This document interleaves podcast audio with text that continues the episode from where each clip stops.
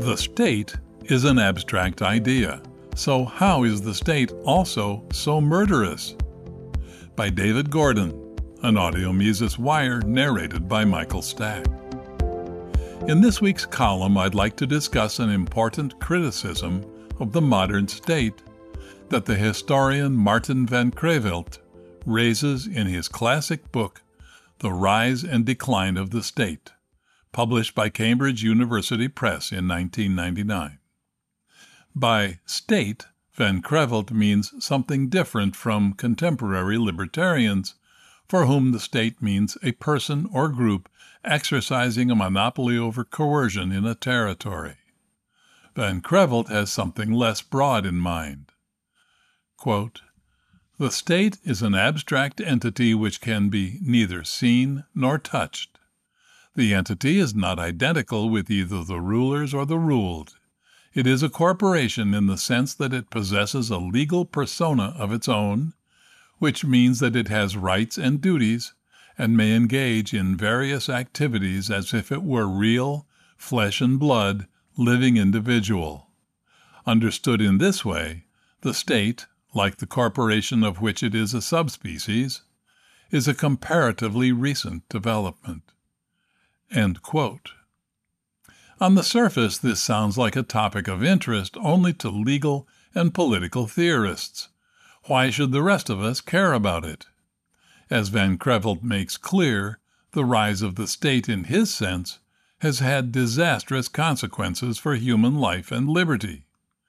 Any effective movement for a free society must fully understand this enemy.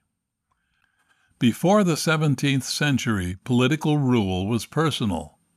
The Greek city states and the Roman Republic most closely approached the modern distinction between public and private affairs. But even here, for example, in Rome and possibly elsewhere, each time a levy for troops was held, the men had to be sworn in afresh, not to the republic, it should be noted, but to the person of the commanding consul. As you might expect under personal rule, warfare also bore a strongly personal character.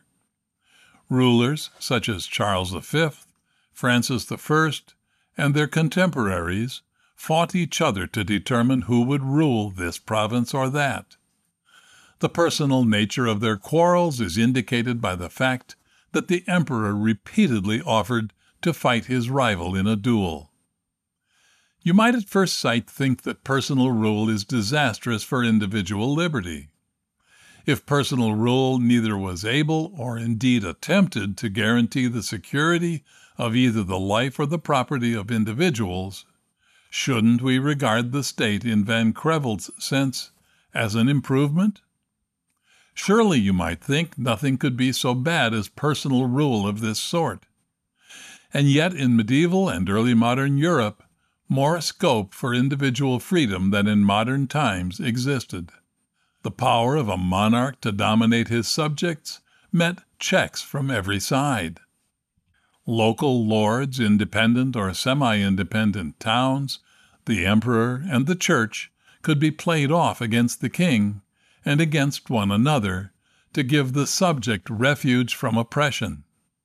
Further, pre modern rulers lacked the skill of their latter day successors to extract resources from their subjects. Government inefficiency is all to the good as far as the cause of liberty is concerned. Van Creveld contends that a twofold process disrupted the pre modern conception of rule. First, the notion of the state as an abstract entity apart from the ruler developed. According to the leading theorist of the new notion, Thomas Hobbes, the state's law knew no bounds. It need recognize no competing source of authority, whether church or emperor.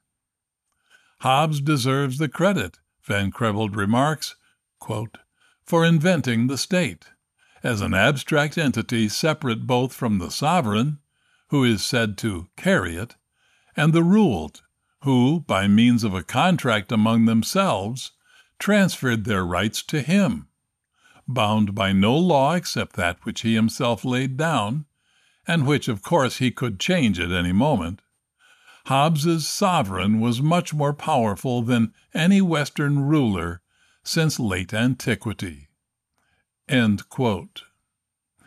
the new notion of state and sovereignty took hold, the importance of the ruler as a person declined. Sometimes, as with Louis XV, the king took little part in affairs of state. He spent almost half of his time hunting and the rest with Madame de Pompadour.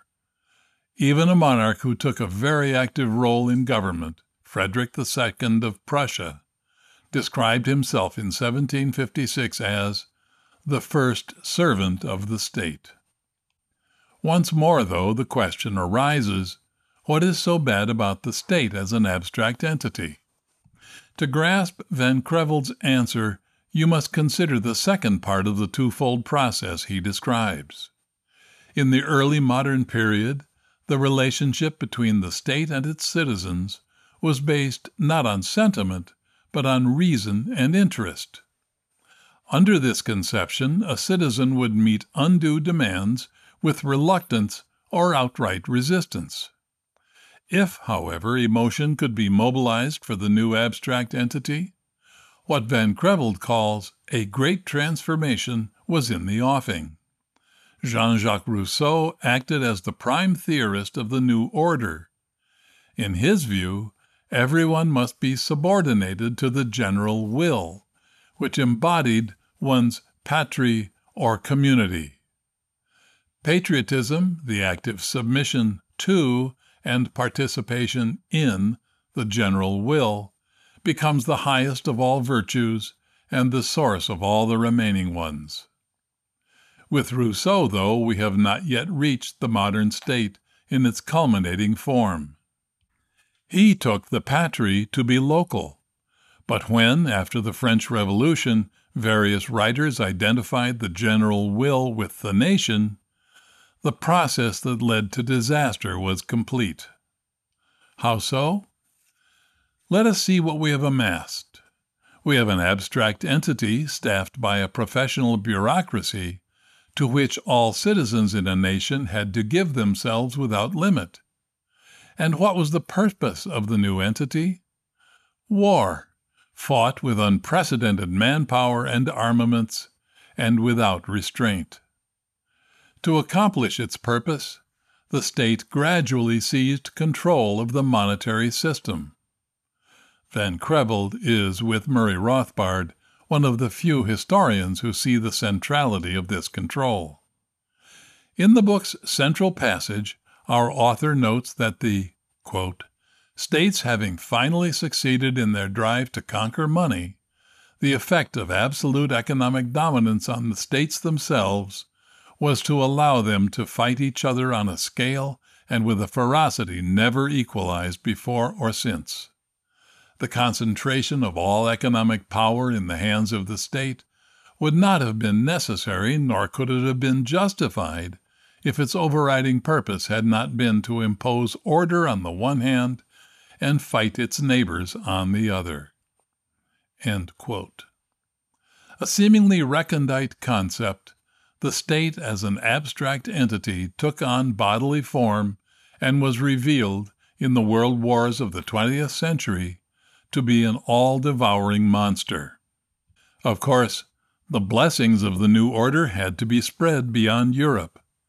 Most of Asia, Africa, and Latin America proved no match in the 18th and 19th centuries for the newly armed Leviathans.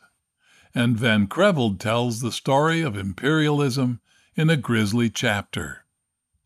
In the book's best written passage, he remarks that the imperial system was cheap to run, the number of white administrators usually being only one per 70,000 to 100,000 natives. As Winston Churchill might have said, never did so few keep down so many with the aid of so little. For more content like this, visit Mises.org.